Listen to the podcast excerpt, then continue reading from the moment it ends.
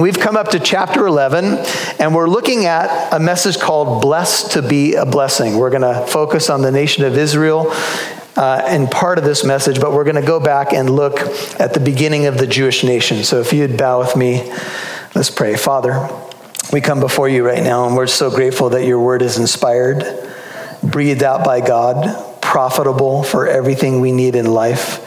It's the very words of God. Thank you that they've been captured for us Thank you that the book of beginnings explains so much about life and the conflict of the ages and the line from which Messiah would come. Give us understanding, Lord, to your heart, why you did these things, what your purpose was. Help us to have a clear picture of biblical revelation so that we might know you better. We might know the God of the Bible better. This is not just about knowledge, it's about a relationship, a deepening understanding of the world from your eyes, Lord, and with your heart. This is not only about the present, it's also about our destiny. It's about a new Jerusalem and a millennial reign of Christ and hope beyond just this present existence. When we think of Sarah's situation at 11 years old and others who are going through difficulty, Lord, it sometimes puts our problems in perspective, but it also reminds us about the real hope of heaven and what that's about. So, Lord, give us your eyes tonight, give us ears to hear, and a heart prepared to receive the word, which is able not only to save our souls, but to build us up in our most holy faith. We lay this time at your feet. May you be pleased with what we do and how we hear and how we respond. In Jesus' name I pray. Amen. Genesis 11, verse 10 blessed to be a blessing. These are the records of the generations of Shem. Shem was 100 years old and became the father of Arpachshad two years after the flood. So you might want to note that this record is two years after the flood. And we have Shem, and Shem rises to the surface because Shem is the father of the Shemites or the Semites or the Semitic peoples. So, the reason that the focus now centers itself around Shem is because the line of Shem is the most important when it comes to the Bible. Here's why because from the line of Shem will come a man named Abram. Abram will be renamed Abraham, and Abraham will father a son named Isaac or Isaac, and his name means laughter. And then will come a son named Jacob. Jacob will later in the book of Genesis be renamed Israel. He will have 12 sons, and those 12 sons will become the 12 tribes of Israel. And from one of those tribes will come the Messiah, and he will come from the line of Judah. And so the Bible narrows the focus here for us to understand. And if you're fairly new to the Bible, one of the things to understand about the Old Testament is that the Old Testament is really about the people of Israel. Now, other nations are talked about. Babylon comes up, Egypt comes up. There's, there's mentions of other nations when it comes to the Bible, to the Old Testament especially. But the main record of the Old Testament focuses on this line of Shem. And this takes us all the way back to Noah and all the way back to Adam. You might ask the question well, why is the biblical focus on this line? Because from this line will come the Messiah. And he's already been predicted in Genesis 3:15 in the famous fall chapter where Adam and Eve blow it and they're hiding and they're trying to cover themselves. And God makes a promise that from the seed of the woman a Messiah or a savior will come. And that's been been called the pre-evangel or the kind of the uh, prophecy of the coming Messiah or the prophecy of the coming Redeemer or the gospel. So we have seen now, we just did a message on the Tower of Babel, and we saw the problem at Babel. Mankind gathered, they had one language, and uh, they began to build this tower, and it was a ziggurat. And this is where the signs of the zodiac come from. And God came down And remember, in that section, God confused the languages. And He told the people to go out and be fruitful and multiply and fill the earth, but they all kind of isolated themselves and they were in this area of modern day Iraq. And a place called Babel. I mentioned to you that Babel, originally, the idea of the name seems to be the gate of God. Some people even believe it means heaven's gate. And it seemed to be a name that reflected people who were trying to reach up to God. But the name Babel now has been known for confusion because it's at that location that God comes down and confuses the languages. And I told you the job site probably would have been pretty funny because they were, you know, they built the tower and they would been building the city with construction crews. And when God confused the languages, nobody could understand anybody anymore. Everybody was literally speak, speaking Greek or whatever to one another. And so they were forced to go out and they huddled in their groups where they had common language. And people have asked the question well, where did the different races come from and the different languages and skin colors? Well, what you have is as the languages were confused, the peoples went out and they went to geographic locations. And you all know that if you have a family, let's say that you have three or four or five kids, the kids are all going to look different. And if they all spread out to different regions, people they start to take on the characteristics of that line. Some of that could be determined by climate and geography but some of that just is from dna so groups that began to huddle in specific geographic areas with certain climates and certain gene traits began to reproduce and they began to take on certain characteristics. And that's basically what we have as an explanation for where all of this came from where the races came from etc what does evolution have to explain this? Nada. I mean, there's so much complexity when you just think about all the spoken languages that are happening in the world right now. But this is the biblical explanation. And you may say, well, what about skin color? Well, there's just slight changes in, um, what's the word, melanin? Yeah, I mean, pigmentation, there's slight variations can make light and, and dark skin colors. And one other thing just to take note of is I'm Italian. I have a little bit of olive skin. Some people who are African American are darker than others. Italians, some are darker, some are lighter. If you want to call someone uh, who is uh, uh, Caucasian, there's variations in color. So basically, this is how the human race spread out over the planet. And variations of language came in here, and the line of Shem becomes the focus. And that line is going to lead to the Messiah. The Bible tells us in the Messiah, in Jesus, John 1 4, was life, and that life was the light of men. Paul writes to Timothy in 2 Timothy 1, verse, uh, I think it's verses 1 and 2. He says, Paul, an apostle of Christ Jesus, by the will of God, according to the promise of life which is in Christ Jesus. Now, this is where the account is leading. So look at verse 11. Now, what we're going to have here is a list of names. Are y'all ready? I did not practice these names. But I believe that we should take a shot at it, don't you? All right, here we go. And Shem lived 500 years, verse 11, and he, he became the father of Arpachshad. And he had other sons and daughters. And Arpachshad lived 35 years and became the father of Shelah. And Arpachshad lived 400 years, 403 years after he became the father of Shelah, and he had other sons and daughters. You'll notice that in this particular genealogy, as compared to other ones, Previous genealogy said he lived this long and he died, and he died, and he died. The focus doesn't seem to be death here, it seems to be more life. He lived this long and had offspring. Uh, Shelah lived 14, 30 years and became the father of Eber. Eber is where we get the term Hebrew. And Shelah lived 403 years, and after he became the father of Eber, he had other sons and daughters. Eber lived 34 years and became the father of Peleg. And Eber lived 430 years after he had become the father of Peleg, and he had other sons and daughters.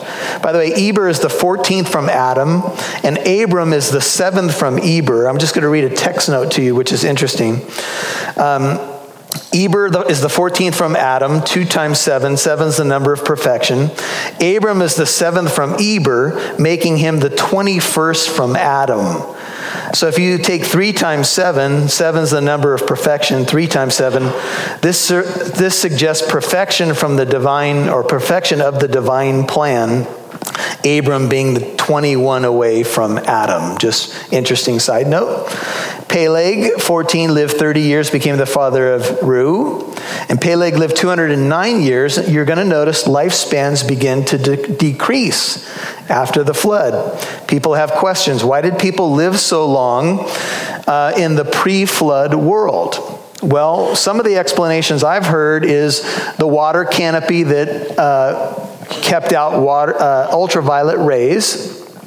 I've heard some experts who are smarter than me say that as people traveled out into the world, it could have been the difficulty of travel combined with climate. It could also have been interbreeding and things that could have happened in terms of. Um, uh, the gene pool and what if mutations and that kind of thing. But most scientists, I think, chalk up the lower lifespans as you move away from the perfection of the world and the post flood world to the ultraviolet rays getting through and so forth. And so you're going to notice that people are having children younger and they're living less time. So Peleg lived 209 years after he became the father of Reu, and he had other sons and daughters, verse 20. Reu lived 32 years and became the father of Serug. And Reu lived 207 years, and after he became the father of Serug, he had other sons and daughters. Serug lived 30 years and became the father of Nahor. And Serug lived 200 years after he became the father of Nahor, and he had other sons and daughters, 24. Nahor lived 29 years and became the father of Terah. And Nahor lived 119 years after he became the father of Terah, and he had other sons and daughters. And Terah lived 70 years and became the father of Abram, Nahor, and Haran. Some scholars would say, finally, we've come to this point where we're going to come to this people group that will become the focus, and Abram is be- going to become the focus of this line. Notice that in verse 26, Abram's father was Terah, and when scholars look at the sermon given by Stephen in the book of Acts, which we'll touch on in a moment, they question whether or not Abram was the firstborn. You'll notice in verse 26 he's listed first, but that's not necessarily because he was the firstborn, but because he had prominence. And we, we can see this in other places that we've already talked about. Now, these are the records of the generations of Terah. Terah became the father of Abram, and he'll be renamed Abraham later in our Bibles, Nahor and Haran. And Haran became the father of Lot. Now, that name's going to be familiar to you guys. And Lot is going to be significant in the book of Genesis. And Lot was Abram's nephew. Lot's dad is going to die. And so it seems that Uncle Abram kind of adopted Lot into his family. And Lot added gray hairs to Abram's head. We have brothers in the fellowship that say, You see these gray hairs, baby? I've earned every one of these. Can I get a witness in the back row? But now they're not necessarily all gray. Now they're just departing, which is a bigger problem. But you can chalk it up to your lots in life, if you know what I'm saying. Everybody's got their lot in life. well, for Abram, Lot was the guy. Now, we are told in 2 Peter that Lot was a godly man. But Lot still made some mistakes, and Abram had to rescue him. And then you know what happened with Lot and Sodom and Gomorrah, which is a later study in the book of Genesis.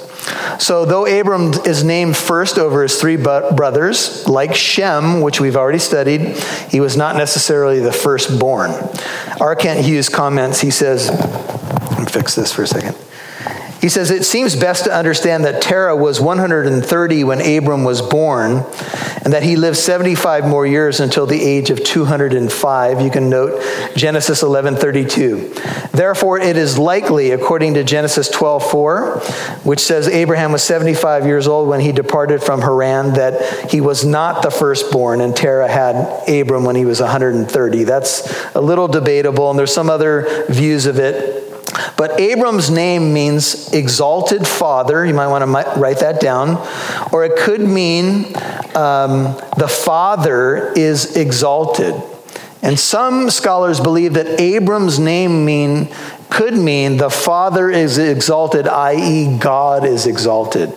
It'd be cool it, to have a name, but more than that, to have a life where when someone looks at you, they say God is exalted in that person's life. Is that you? Can you say that, you know, my main drive as a man or a woman is that God is exalted in my life. Now Abram will be re- Abram will be renamed to Abraham and his name is mentioned in Genesis 17:5 and he becomes the father of many. So his first name is exalted father or uh, that his father be exalted and then his name becomes father of many because he'll become the father of what? Many nations.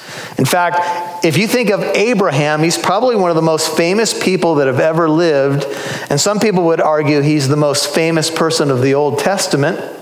In fact, when you read the New Testament and you consider what the Jews said, they would always go back to Abraham and David. That seemed to be their two main heroes of the Old Testament. And so Abraham is this prominent figure in the Bible. And here it is mentioned that he has two other brothers, and his dad's name is Terah. Interestingly enough, Abraham is mentioned 312 times in 272 verses in the Bible, just in case you wonder about stuff like that. And Terah, his father's uh, name, means either stationed, or some people say the name Terah means delayed. That's going to be important for where we're headed. Verse 28. And Haran died in the presence of his father Terah in the land of his birth in Ur of the Chaldeans. So all of a sudden, something happens to one of the sons, and that is Haran perishes. And notice he dies in the presence of his father or right before his father. To lose a son must have been very hard on Terah. And I know that um, some of you have experienced losses recently, and maybe some of you have even experienced the loss of a child. And I cannot say that I know personally what that is like, but I can feel your pain and sense that that's got to be a very difficult thing. And Terah, that happened to him. Uh, sometime in Ur, uh, this, this son of his, Haran, died. And uh, it happened in Ur the Chaldeans, which is a well known, uh, famous location right there um, in the area of the lower Euphrates. And uh, I'll talk about the location in a second. But it's the, in the ancient Delta region uh, near the Persian Gulf where the Tigris and Euphrates rivers flow together. There are some people who argue that Ur the Chaldees should be further north but I think the best archaeology is that it was south on the Persian Gulf and right where the Tigris and Euphrates rivers come together. This location, some of your study Bibles will say this, was excavated by Leonard Woolley between 1922 and 1934. So excavations occurred and they found a very prominent advanced city in mathematics and art. In fact, I heard one pastor say this was the first place where they found hot tubs. Hmm. Make Ur pretty cool, right? The, in, how many of you enjoy a hot tub? Is that pretty cool? Yeah. So they dug up hot tubs and they, but one of the things that Ur was really known for was a three level ziggurat where they had worship, idolatrous worship going on, and they specifically worshiped one god that was well known there, and he was the moon god. And according to Joshua 24, Terah and it seems to imply Abram were idolaters. So you need to know something about Abram. Abram is not officially Jewish yet. He's not officially a Hebrew yet. He is from the line of Shem, so you could argue he's Semitic in that sense. But he's not called the Hebrew until, until Genesis 14. So God is about to set apart the Jewish people, and he's going to start the whole thing, if you will, with Abram. And whenever someone talks about the line of Israel, they talk about Abraham, Isaac, and who? And Jacob. So Abram's the guy that starts it all. But when he starts it all, everything starts with a call, and he's about to be called out of Ur of the Chaldees to a land that God says he's going to show him. Can you imagine, guys, if you were going to tell your wife this news? Honey, God's appeared to me. We're supposed to leave our family, our relatives, our household. Well, where are we going? Uh, well, God didn't really say. He, but He said He'll show us when we just start moving. How many of you ladies would be on board with that? Now, this is pretty much a driving principle in my life. I like to get in the car and just try to figure it out. My wife, usually not on board. Now we have those gadgets so we can talk to that thing on the phone, right? What's her name again? Siri, right? Help me, right? So that is a little easier now. But this is the call Abram gets, and I want to just park here for a second and say to you that it would appear that when Abram was called, he was not necessarily a believer in Yahweh. He may have been an idolater, but it would appear that he met God in Ur of the Chaldees, which shows you something because this was ancient Mesopotamia, and tells you that God can show up anywhere.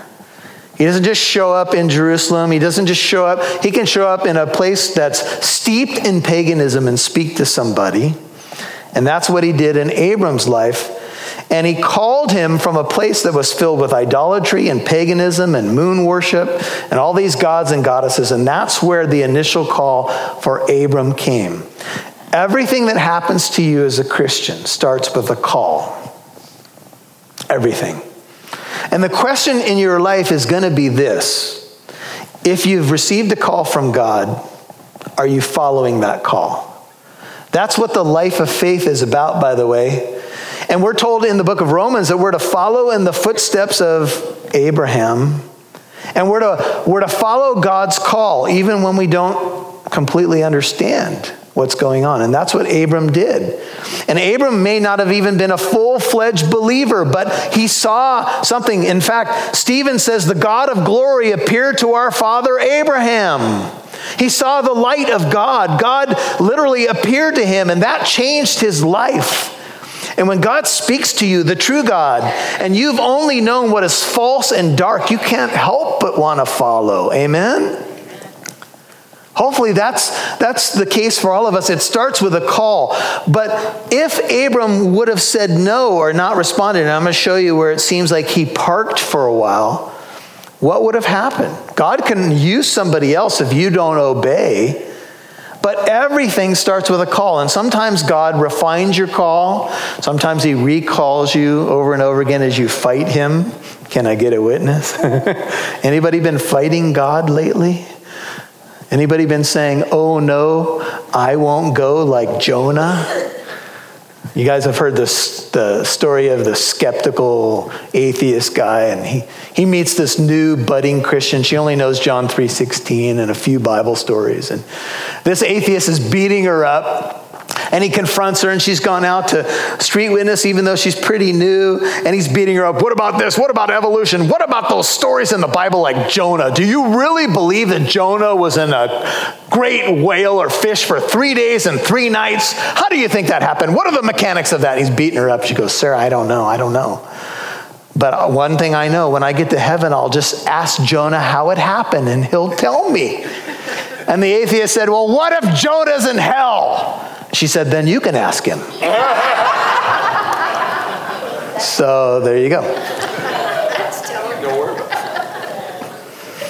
So, our knowledge of Abraham extends back to the 19th century BC. Scripture indicates he was a citizen of the city of Ur, located on the Euphrates River, what is today southern Iraq.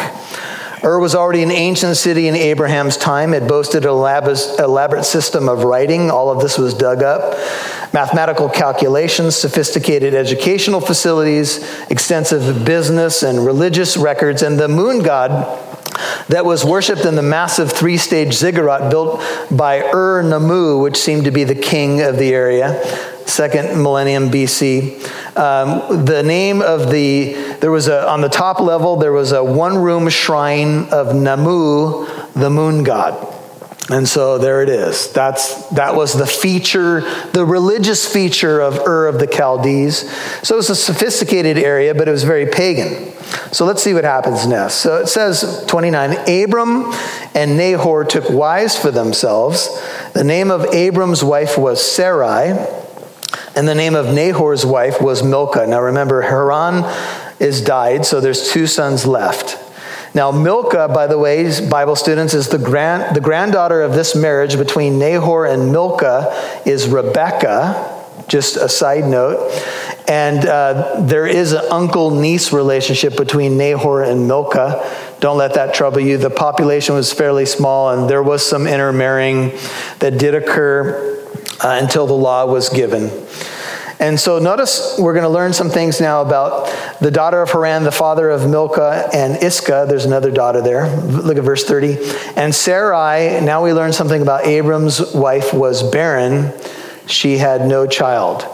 In the ancient world, to be barren, just like I'm sure it is today, was was a heartache, but in that world it was very difficult to deal with.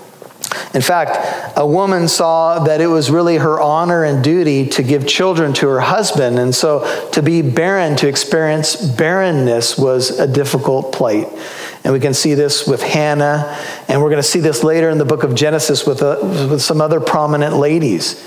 But it's a problem when you're supposed to be this father of many nations, and in you, all the families of the earth are supposed to be blessed, and yet your wife can't have children.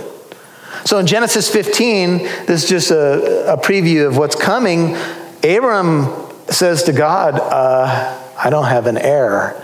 So I appreciate these promises you're giving to me and these blessings, and you're telling me, like the sand of the seashore and the stars of the sky, I'm going to have all these descendants. There's only one problem uh, my wife can't have children. And so you guys know what happens in between the realization of the promise and waiting on God is the whole incident with Hagar, the Egyptian maid woman. By the way, she marries Abram or Abraham at the prompting of Abraham's wife. So she becomes a second wife. And in the ancient world, they did this to bring offspring. So when you sometimes see, you know, what we would consider polygamous relationships, they were often based upon the fact that there was infertility in one of the wives. So to bring a posterity to the husband, another wife would be brought in.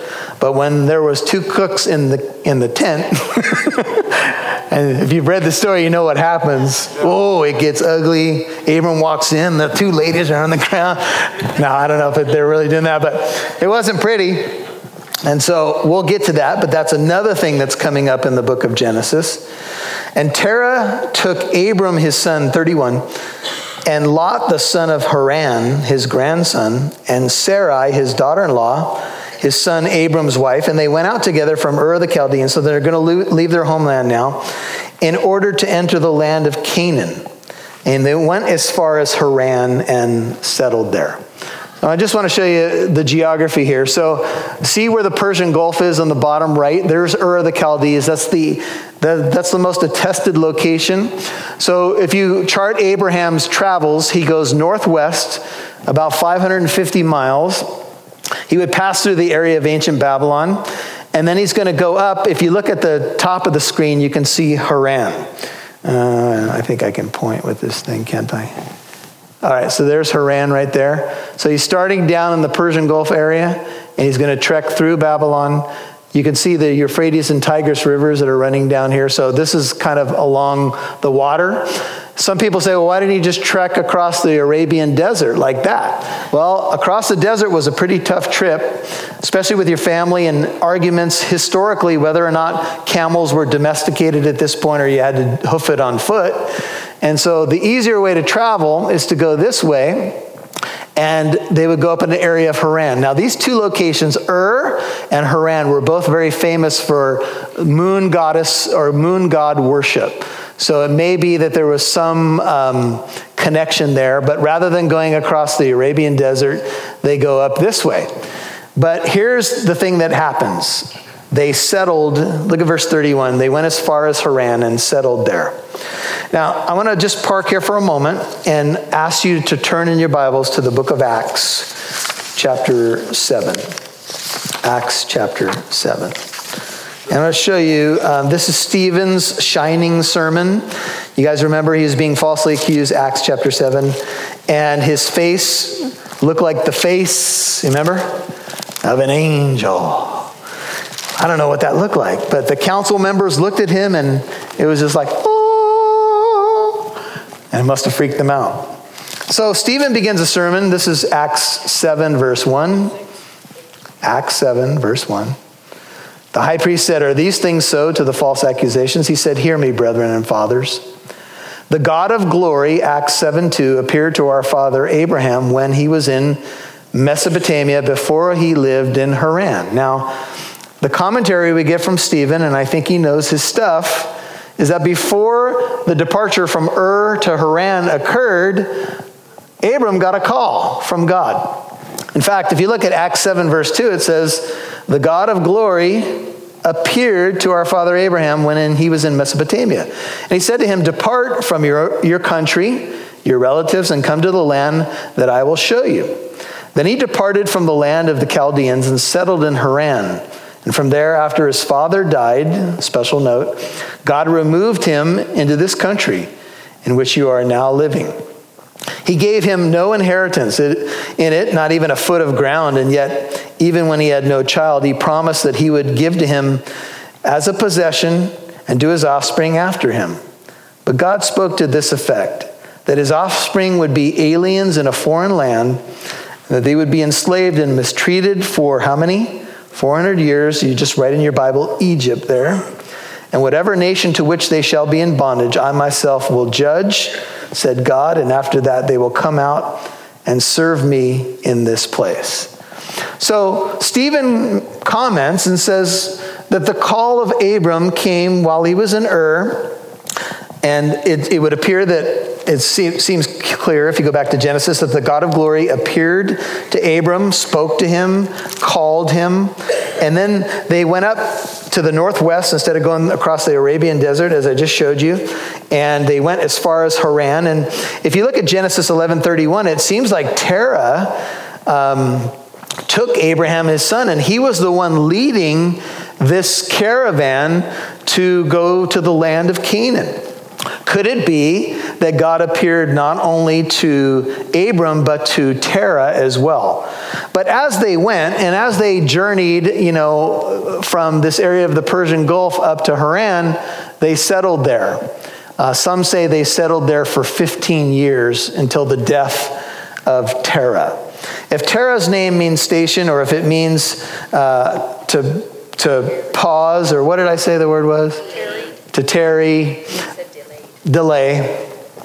Um, I just want to stop here and tell you there's a little bit of debate about whether his name means that, but it's, it's pretty cool if it does, and here's why. Because when you're following God and God tells you to go somewhere, sometimes we hit delay points. I just want to ask you. And remember that Abram's call was to boogie out just with his wife and to leave behind how much?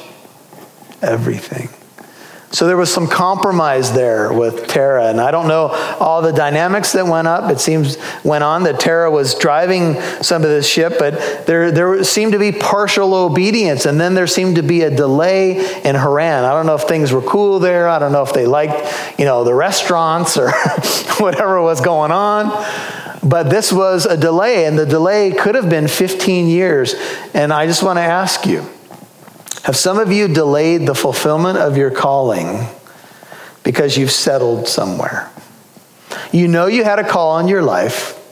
You began to walk in obedience, but maybe it was a little bit of partial obedience. Maybe you said, "I'll go, but even though God said this, I'm not going to do leave everything behind. I'm going to I'm going to go up here." And then he settled. And you know, who was the one who pushed the settling? Was it his dad? Did he just go along with the program? I don't know for sure. But Haran was one major trade route coming up from Canaan and Syria. Was an important city which still exists today, by the way. Haran means mountaineer, and I've heard some say Haran means barrenness. Sarai is barren. If the proper name is barrenness, they've settled in a barren place. And when you delay obedience to God, you become barren. You don't, you're not fruitful. Jesus said we're supposed to be what? Fruitful people. But when we delay or we give partial obedience, we don't produce all the fruit that God has called us to produce. And so they, look at verse 31. Some of you need to mark that. They settled there. Sarai uh, was barren. Her name means, by the way, princess. And there's scholars that say that all the names that are listed here, uh, maybe not Abram's, but the other names that are listed, listed here, connect to the worship of the moon goddess. Sarai's name can mean reign or queen. In Hebrew, it seems to mean princess. So if you have a Sarah in your life, that would be the meaning of the name. And so God says in Genesis 15, 7, I am the Lord who brought you out of Ur of the Chaldeans to give you this land to possess it.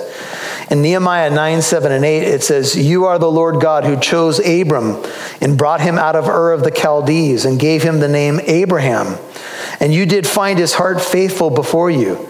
And you did make a covenant with him to give him the land of the Canaanite, of the Hittite, and the Amorite, of the Perizzite and Jebusite, and the Girgashite to give to his descendants, and thou hast fulfilled thy promise, for thou art righteous. And so I want you to notice back uh, on the map, if you uh, look at where they ended up, this is about the halfway point, and this is a picture of halfway obedience. They're supposed to go down to this area. This is where Jerusalem is, and this is where Israel is, but they settled there. Halfway obedience will get you uh, barrenness or halfway to where you're supposed to be. And so Genesis 11, verse 32 says, The days of Terah were 205 years, and Terah died uh, in Haran. So once Terah died, according to Acts 7, we get confirmation that then uh, things kept moving forward. Now, if you move into chapter 12 with me, we're just going to, uh, I'm going to do an introduction to the first three verses and we're done. These are key verses and they're key because of this flag. And if you've heard the statement, I will bless those who bless you and curse those who curse you, we're about to read where that comes from. So stick with me and look with me at Genesis 12, verse 1. Now the Lord said to Abram, Go forth from your country and from your relatives. Maybe this is a reiteration of the call from your father's house to the land which I will show you. And I will make you a great nation, and I will bless you and make your name great, and so you shall be a blessing. And I will bless those, Genesis 12, 3, who bless you, and the one who curses you, I will curse. And in you, how many? All the families of the earth shall be blessed. Now, what I'd like to do in the last moments that we have together is take you through seven promises that God gives to Abram as he walks by faith in Genesis 12, 1 through 3. Go back in verse 1. It says, The Lord said to Abram, Go forth from your country, from your relatives, from your father's house, leave everything behind to the land which I will show you. Walk by faith. Here's the seven promises listed in verses 2 and 3. One, I will make you a great nation. Seven's the number of perfection or completion. Two, I will bless you. Three, I will make your name great. Four, you shall be a blessing. Five, I will bless those who bless you. Six, the one who curses you, I will curse. And the seventh promises, in you, all the families of the earth shall be blessed. Here is the call of Abram to go to an unknown realm and to walk by faith. We are told in 2 Corinthians 5 7 that we're to walk by faith and not by sight. Maybe when Paul wrote that, he was thinking about Abram because he didn't know where he was going. It wasn't blind faith, but it was obedience with the eyes of faith. And when God asks you to respond to a call, He's going to ask you to trust Him one step at a time. Rarely ever in my Christian experience has God unveiled the entire plan to me, although I have cried out for it. Anybody else? Lord, could you give more detail? Why do you seem to cloak things in mystery? Why do you do this? because I want you to obey me one step at a time. Will you obey me? Will you believe? You see, for Abram to embrace the seven promises, if you want to be a great nation, if you want to be blessed, if you want your name to be great, if you want to be a blessing, if you want me to bless those who bless you, then walk in obedience to me. You want the promises? They cost. You want to be in shape? Work out. It doesn't happen by accident. I know, 1999, the little thing at night, you get the six pack. It doesn't work. All you did was waste 1999. If it were easy, everybody would be in shape. Amen? If faith were easy, everybody would be walking in the promises. What do you want to do? You got one life. The Bible does not teach reincarnation. It does not teach you you get to do it over and over again. That's Eastern religion. The Bible says you got one shot. What do you want to do? You want to walk in his ways? You want to have a name that's great, a name that's respected? It's not about your name, but God blesses because God blesses. And here's the promise before Abram this is what I'm going to do, but I want you to walk with me. I'm going to make you a great nation. You see the flag behind me? That's a great nation. A very enterprising people, but boy, have they been abused. Boy, have they been persecuted. And if you look at Revelation 12, and I'm not going to go there tonight, there's a story told in Revelation 12. It sums up the conflict of the ages and it sums up history and your Bible. And it says there's a great red dragon who wants to kill the male child that comes from this nation. That's been Satan's plan all along. That's why Egypt persecuted them. That's why Assyria persecuted them. That's why Babylon and Medo Persia and uh, segments of the Grecian Empire and Rome and the Ottoman Empire and Nazi Germany and today all the nations that seem to be around Israel. Why are they a target? Because from that line will come the Messiah. And the red dragon, uh, there, probably representing blood of persecution he doesn't want that to happen, or he didn't want that to happen, but it's happened. In the Hebrew language, uh, I will bless those who bless you. Blessing is the assurance of divine favor. To be blessed is to have God's smile, it's to have God's favor and grace. When you say to somebody, God bless you, you're saying to somebody, may God smile upon you. May God give you grace and favor. May his hand of blessing be on you. The idea of imparting a blessing takes us back to the patriarchs who would bless children and grandchildren on their deathbeds. They, will, they would impart a blessing. When the return of Christ happens, we call that the blessed hope. In the Hebrew picture language, blessed is B A R A K. It's it is in Hebrew in the in the it's barak.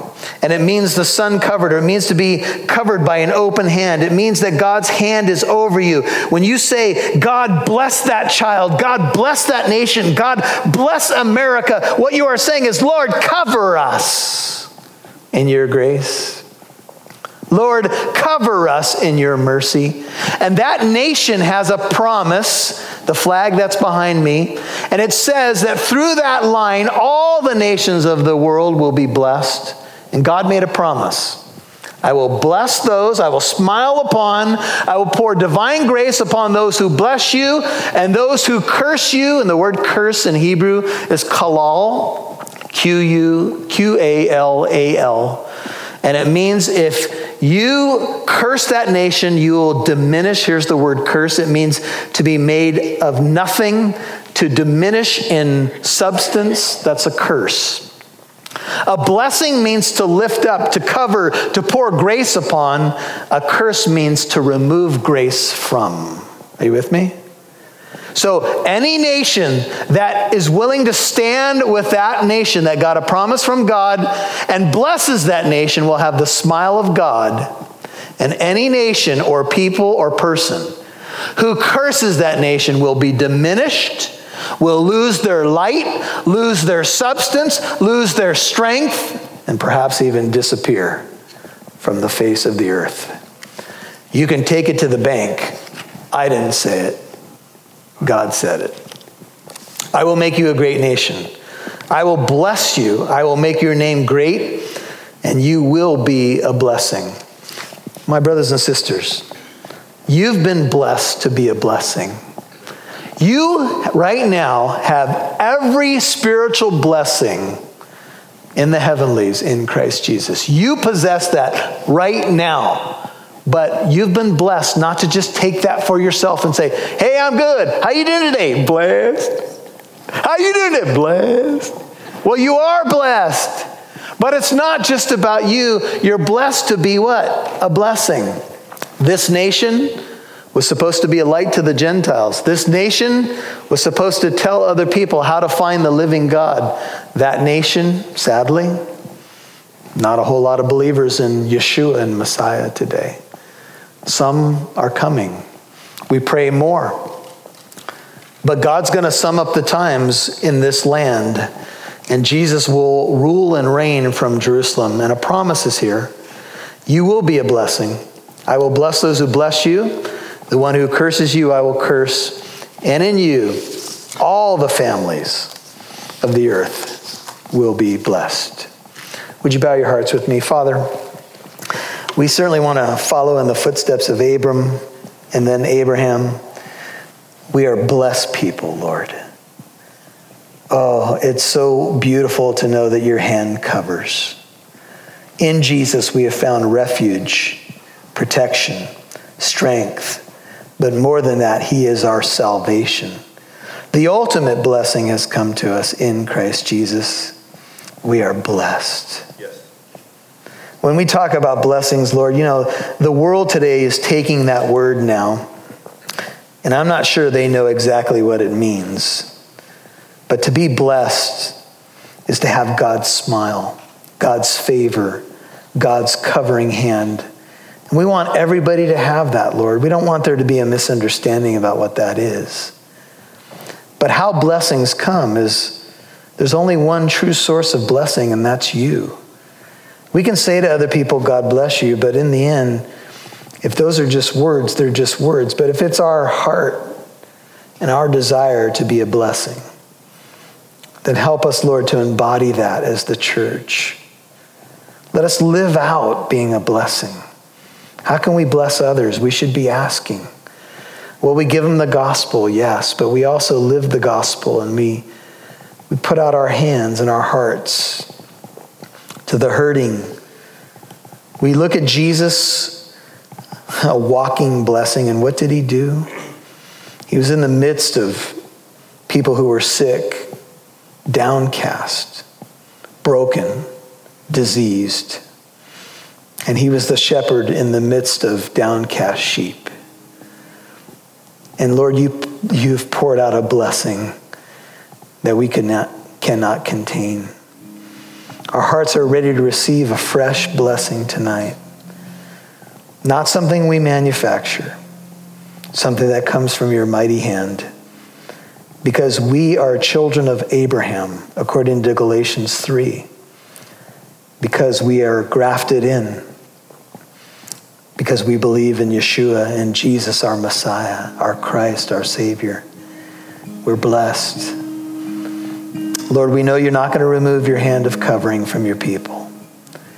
Some may be going through their own wandering. Some may have settled in Haran. Some may have had Ur of the Chaldees or the Tower of Babel manipulate and twist their understanding of life. Maybe they've been invaded by dark things or a dark past. Would you shine your light? You're the God of glory. And just as you appeared to Abram, we know you're here right now by your Holy Spirit, speaking to us, encouraging us to come into your everlasting arms, to find that your hands were scarred and torn for us.